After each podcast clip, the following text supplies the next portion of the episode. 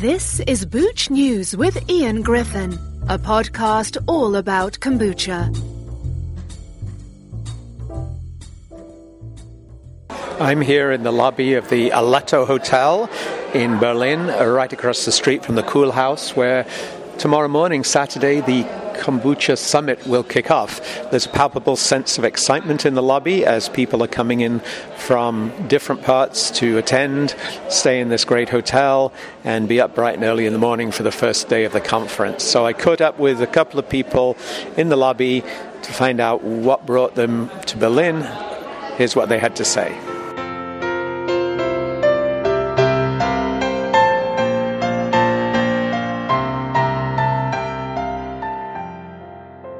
Uh, so I'm Yanis uh, from Latvia. me and my wife we have small kombucha brewery back there uh, called Botanical Shaman, and uh, so we are here in Berlin to participate in the kombucha summit. Uh, we were participating last year online. Online, yeah, yeah, yeah. But this year we decided to come to see.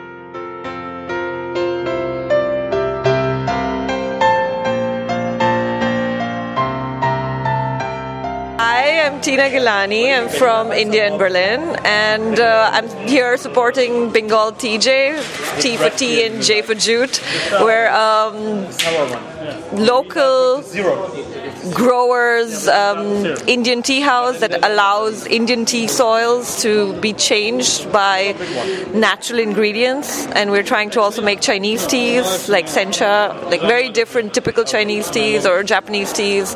Um, taste different from what they used to always taste like, and we are supporting the small businesses.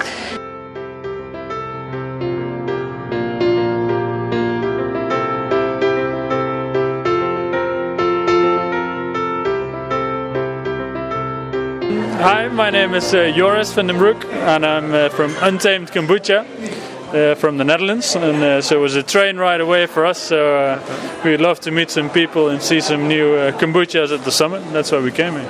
And anything else you're looking forward to? We hope by the end of Sunday you'll have learnt. We're starting up our business, so we're, um, we're looking for lots of knowledge and input and, and other ideas, and to see. Uh, we're, we're, we're setting it up and we're getting there, but close. Thanks for listening to Booch News. For more about kombucha, please visit boochnews.com.